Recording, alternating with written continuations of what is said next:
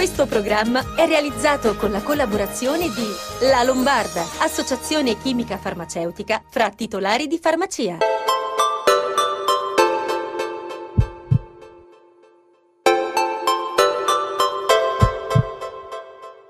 E siamo di nuovo qui, 331-2055-27, il nostro numero di WhatsApp per mandarci le vostre domande e considerazioni. E per il nostro spazio con la farmacia e con la farmacista, la nostra dottoressa Anna Rosa Racca, presidente di Federfarma Lombardia. Ben arrivata. Bene, un caro saluto a tutti. Dottoressa, qualche giorno fa è stata la giornata mondiale della salute. Per noi la missione è quella di aggiornare i nostri telespettatori sulle novità che la riguardano, ma voi farmacisti avete un ruolo molto più strategico perché con le vostre farmacie siete vicini e disponibili a rispondere alle esigenze della salute dei cittadini. Certo, eh, ricordando sempre che la salute è il nostro bene più prezioso, noi tutto il giorno rispondiamo alle domande dei cittadini delle donne, degli uomini, dei ragazzi, tutte le persone che si rivolgono a noi nella ricerca di farmaci, ma soprattutto diciamo nella, per esempio nella giusta cura. Prendere i farmaci, i farmaci vanno presi in maniera corretta, lontano vicino dai pasti. Se si prendono più farmaci bisogna stare te- attenti alle proprie interazioni, quindi è molto importante anche il momento, l'ora, quando si prendono e soprattutto queste domande di salute sono aumentate, aumentate negli ultimi, negli ultimi anni. Io dico sempre di rivolgersi sempre al medico, al farmacista, di non sentire tanto il signor Google eh, attaccati ai telefonini o a un computer.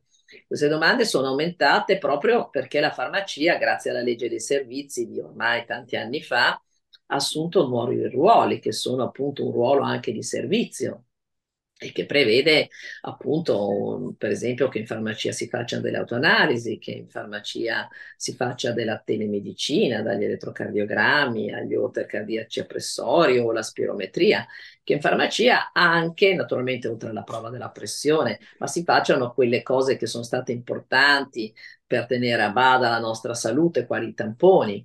Eh, i tamponi diciamo per, per il covid, adesso i tamponi sullo streptococcus, vista la, l'ultima ondata di, di, appunto di problemi, soprattutto nei bambini. E poi anche delle cose pratiche, se volete, la scelta e revoca del medico, le autocertificazioni, guardate quanti sono stati i Green Pass eh, l'anno scorso durante il Covid. Insomma, le, noi rispondiamo tutti i giorni a queste domande di salute. Io dico alle persone di entrare nelle farmacie, di chiedere, di chiedere perché è importante togliersi un dubbio, sapere esattamente cosa fare e come prendere un farmaco.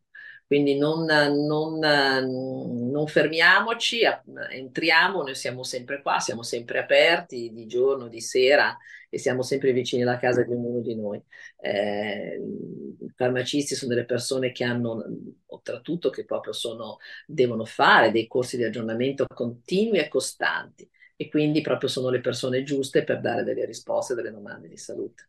Passiamo ad un argomento che abbiamo già trattato ma che coinvolge molti. Tre persone su dieci nel mondo, dice questo dato, non sono in grado di accedere ai servizi sanitari essenziali e quasi due miliardi di persone affrontano per curarsi costi che posta, portano spesso alla povertà intere famiglie. Sono le risposte e le attività che le farmacie mettono in campo per aiutare questi cittadini? Ma intanto direi che come italiani dobbiamo ringraziare il nostro sistema sanitario, il nostro sistema sanitario, che è un sistema universalistico che cura tutti. Questo non accade in tanti paesi del mondo dove uno ha una bella carta di credito ben, eh, ben piena, diciamo, di denaro o se no non si può curare. Quindi grazie al nostro sistema sanitario, grazie al lavoro eh, che fanno le regioni questo paese, uno ha un proprio medico di medicina generale, può andare in, va in un ospedale e viene curato, indipendentemente dal, dal ceto sociale.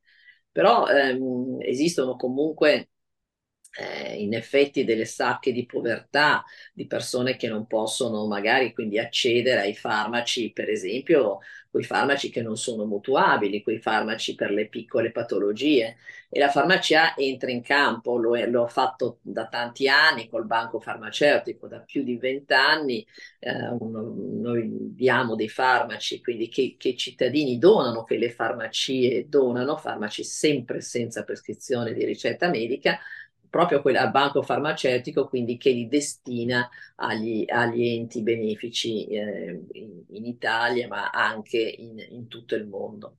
E lo stesso lo facciamo invece pensando ai bambini con la Fondazione Rava, che è un'altra fondazione estremamente importante nel nostro paese che si occupa dei bambini in Haiti, ma in tante parti del mondo e naturalmente anche in Italia e lì anche per questi bambini facciamo quindi la raccolta di latte, di alimenti, di prodotti di igiene, insomma di tutte quelle cose che possono avere bisogno quindi bambini meno, meno fortunati.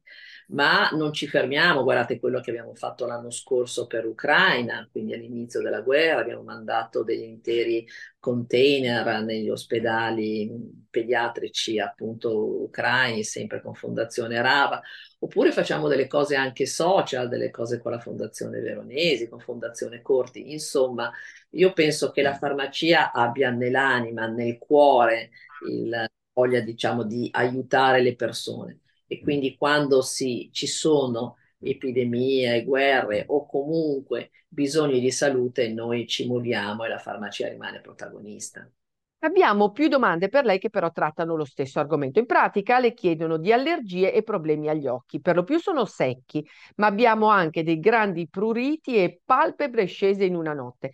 Allora, con una sola risposta, cosa fare in questi giorni che a causa del secco e della mancata pioggia di questi mesi i pollini ci danno problemi di irritazione agli occhi, antiallergici o antistaminici? Beh, siamo in primavera e quindi è logico che poi fortunatamente si esce di casa, magari si fa una gita, si va in campagna, eh, ci si entra magari in un parco. Ecco, allora questi problemi quindi aumentano. Sono tipici, sono tipici di questa stagione.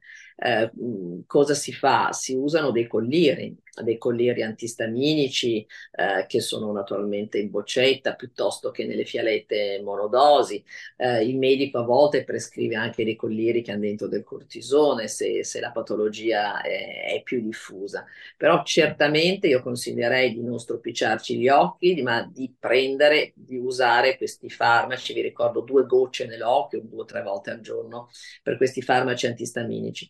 A volte non basta, non basta il collirio e eh, bisogna prendere anche la, la, la compressa.